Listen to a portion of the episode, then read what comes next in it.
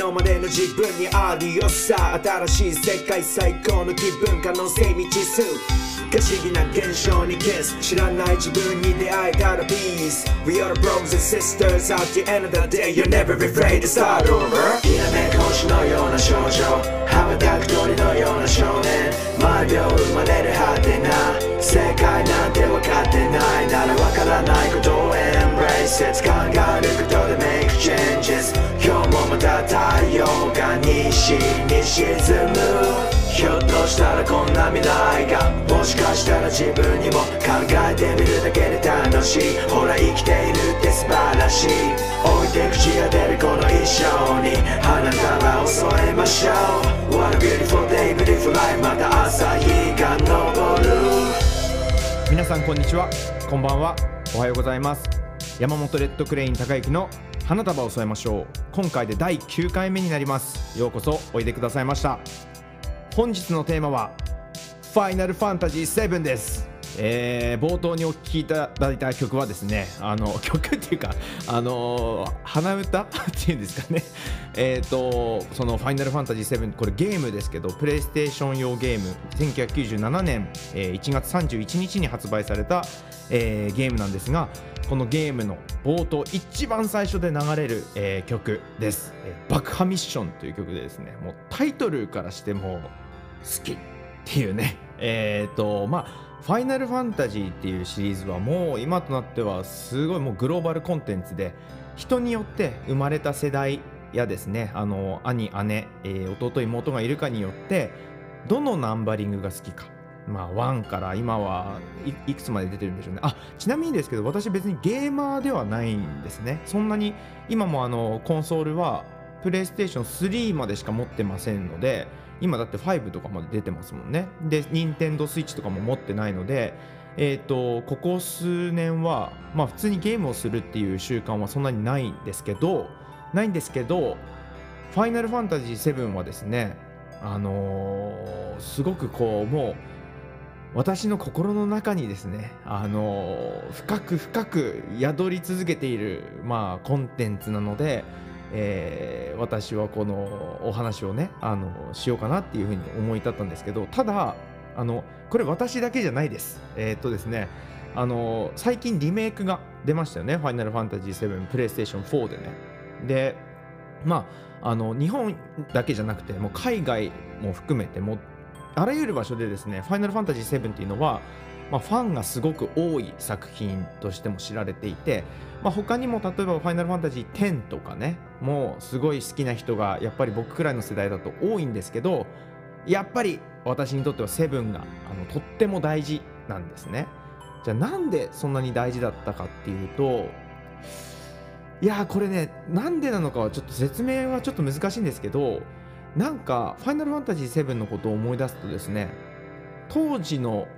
空気とかもうそのとそもういろんな記憶が一緒に思い出されるんですよ。まあ、当時っていうのはですねあの今と違ってゲームを買うって言ったらやっぱりおもちゃ屋さんで買うっていうのが当たり前だったんですけどあの、まあ、画期的だったのはですねあのデジキューブとかって言ってコンビニでゲームが買えますよっていう名目でこう「ファイナルファンタジー7」って確かすっごいこう宣伝されてたんですよね。ただまあコンビニがないっていうね。自分が住んでいる家の近くにコンビニがないっていう。であの結局通信販売で買ったんですよ。でそのその日届いた日、まあ、つまりえー、と1997年の1月31日に届いた日のこともその丸々記憶が全部思い起こされるような体験なんですね「ファイナルファンタジー7」について思い出すっていうことが。でもちろんあの1月31日で冬でで私雪国出身なんでもうものすごい雪だったんですよね。で一日中待ってたんですよ。したらあの午後2時半くらいだったかな。えっとですね2300メートル離れた場所に住んでたあの酒屋のひでちゃんっていうあの同級生がいましてひでちゃん家に届いたらしいと。2300メートル先ですよ。したらもうすぐ来るんだろうなと思ったらですね全然来なくてで結局家に着いたもうこういうことまで覚えてるんですね。家にあの宅配便の人が届けてくれたのはですねもう夕ご飯とか終わった後だったんじゃないかなと思うんですよね。でそのあの配達の人の言葉今おいくつになられてるんでしょうね。もうもしかしたら定年を迎えてらっしゃるのかもしれませんけれどもあのその人がいやもう今日の配達はこればっかりですよって言ったのもめちゃくちゃ覚えてるんですよね。でですね、あのまあ、そこから、あのファイナルファンタジー7プレイをしていくわけですけれどもあの正直ですねあの当時私はまだ小学生だったんですよね。で小学生に理解できる話ではないんですよ。難しすぎて。難解難解っていうか複雑にストーリーが入り組み合っているのもあって、まあ、分かんないんですよねでもなんでこんなにもあの大好きになったかって言ったら多分音楽なんだろうなって思うんですよねで実際その音楽に「ファイナルファンタジー7」の音楽が大好きだっていう人はもう本当にそれこそ世界中にいるわけですよねファンが。ででですねあのまあこの間リメイクが出たので元の曲と聴き比べるとですね元の曲ってやっぱりすごくなんていうんですか？まあもう全部打ち込みで作ってるでしょうしあのすごくチープな感じに聞こえるんですけどやっぱりそのリメイクはもうそれらを全てオーケストレーションでですねもう豪華なオーケストラ多分使ったりとか、まあ、バンドセット組んだりとかあの、まあ、場合によっては電子音を入れたりとかっていうんでやっぱめちゃくちゃいいんですよね音楽。でさっきちょあの今日のその冒頭のあのバカミッションは あの僕僕が鼻歌で歌ってるんでもあれもゴミみたいなもんですけどあのバカミッションですねあの原曲とあとリメイクぜどちらもあの簡単に Spotify やなんかであの聴けると思うのでもうあのもしよければあのお聴きになってください。あの特にもうやっぱりリメイクそのオーケストラバージョンはですねもう本当になんかもう感謝ですよね。ありがとうっていう気持ちになります。でもちろんバカミッションだけじゃなくてえーっと戦闘のテーマですね。あの戦う者たちであったりとかジェノバっていう敵の、えーテーマであったりとかもう本当にエアリスのテーマであったりティファのテーマであったりもうあげたらきりないんですけどもう名曲揃いなのであのぜひお聴きいただきたいんですけれど大人になって、えー改めてストーリーを考えてみるとですねストーリーもとっても現代的でやっぱりあの個人的には好みなんですよね。ま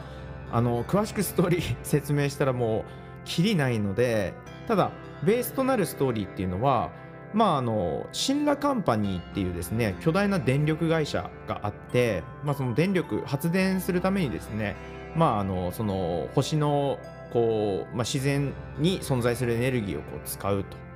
でまあそれあの自然破壊につながっていきますのでそれを憂えてるあの武装組織があるんですね。それがアバランチという組織でそのアバランチとそのシンラカンパニーとのまあこういざこざの話というかでまああの言ってみたらそのアバランチっていうのは環境テロリストグループみたいなものなんですよなのでその発電所が何個かあるんですけれどもその発電所にあの爆弾を仕掛けて、えー、と発電所をですねあの、えー機能不全にさせるというあのミッションで爆破ミッションっていうのからまあスタートするっていう感じなんですね。で今こうざっくりお聞きいただいてあのもうあのほとんどの人がですねもちろんあの東京電力と、まあ、原子炉とかあと過激派とかテロリズムっていう言葉をこう想起せざるを得ないですよね。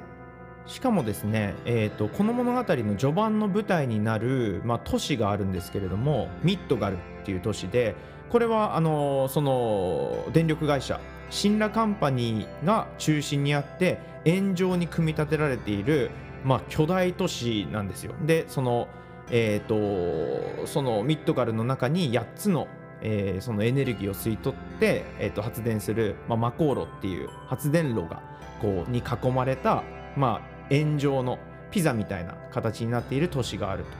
と。でここがですねまあ面白いなって思うんですけどそのミッドガルっていう都市はそのピザ状になっているとでそのピザが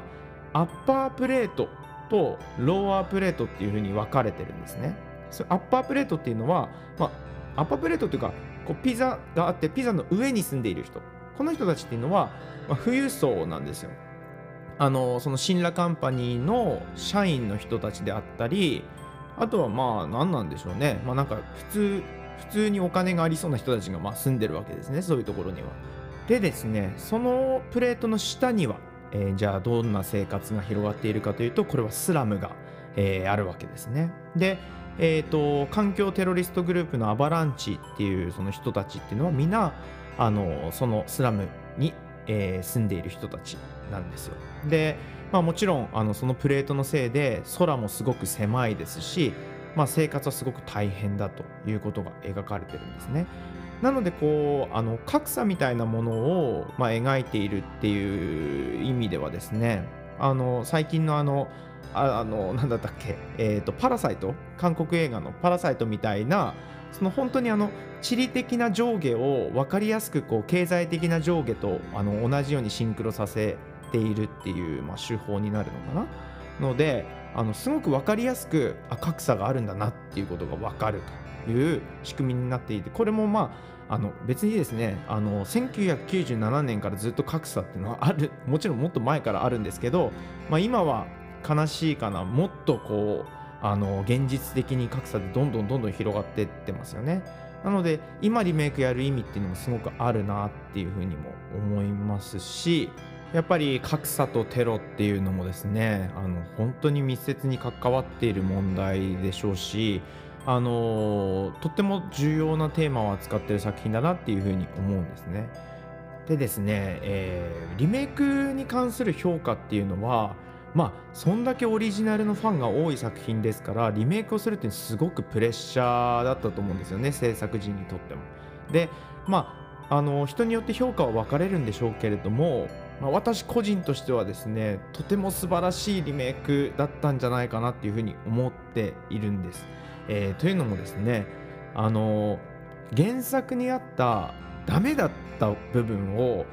もう一つ一つ丁寧にあの改善していってるという印象を受けたんですね。でその代表的なものっていうのは実はあの「ファイナルファンタジー7」あのオリジナルすごくあの人気があるとはいえ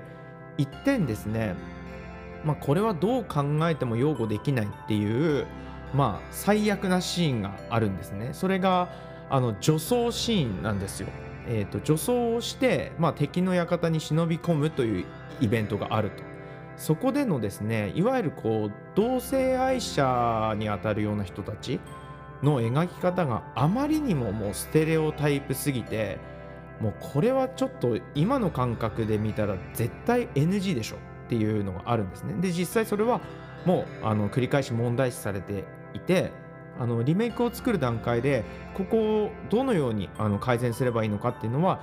おそらく制作陣の方々もですねしっかり考えたんじゃないかなと思います。であの実際にじゃあリメイクでどうなってるかというとですねあのここがすっごくあの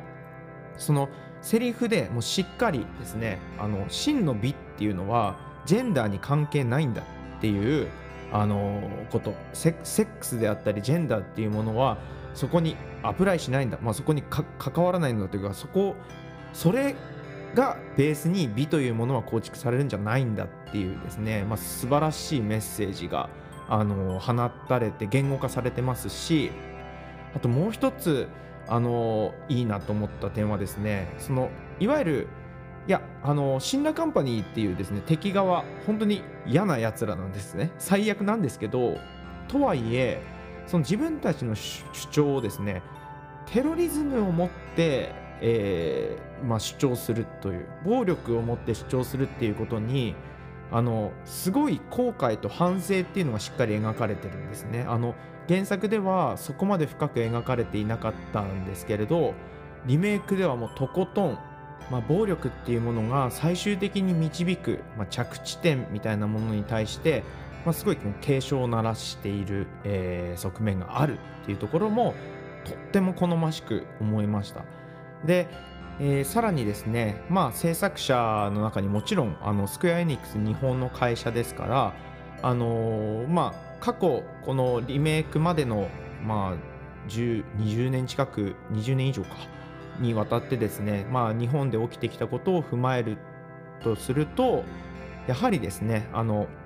東日本大震災の経験っていうのはどこかでこうあの描かれる必要があったんでしょうね。あのその作中でですね例えば避難するシーンであったりあと復興するシーンっていうのが、まあ、出てくるんですけどそれはもう明らかにあの災害を経た後のあの災害を経験した後のまあ、価値基準で書かれている描かれている場面だなっていうのもまあ、個人的には強く、えー、心に残りました。まあ、リメイクですね、これあの分作でまだ全然あのオリジナルの10%、20%くらいしかあの出てないんですよね。でももうあのクオリティでまた作ってくれてるっていうのがもうそれだけでもまあ、僕は個人的にはすごくワクワクしていていやー嬉しいですよ本当にえーとですね、リメイクの制作スタッフの人たちっていうのはもうこれまですっごい制作が大変だったんですって。あのなんかでこうドキュメンタリーかなんかをこう動画かなんかで見たんですけどね。でその度にリメイクを作るよって発表した時の世界中の人たちの歓喜の映像を見て自分たちを奮い立たせたそうです。こんなに待ってくれてる人たちがいるんだっていうその人たちの気持ちを裏切るわけにはいかないとですねみんなでこう団結して、まあ、作ってくれてるってもうそれだけでも自分なんかはねちょっとあのウォータリングアップっていうんですか？あの涙腺がちょっとうるっときてしまうんですけれども最後にですねこれあの主人公はクラウドっていう主人公なんですけどこの人もですねやっぱりあのいわゆるスーパーマンじゃないんですよ。あのスーパーマンかと思いきやですね。でちょっとなんかすかした嫌なややろうかと 思いきや実はあの物語があこれでもネタバレになっちゃうのかな。まあでもいいよね。あのそうなんです。あの私たちがおそらく多くの人が普遍的に抱えている悩みを共有しているあのような人物なんですよ。いわゆるもしこうだったら自分もああなれたんじゃないかとかですね。なりたい自分っていうものに実はなれなかった方の人なんですよね。彼もね、えー、その他にもですねもう本当に魅力的なキャラクターたくさん出てきますので、えー、特にリメイクこちらの方がですねキャラクターの掘り下げがすっごくしっかりしているような気が、まあ、個人的にはしてます。あのもしご興味があれば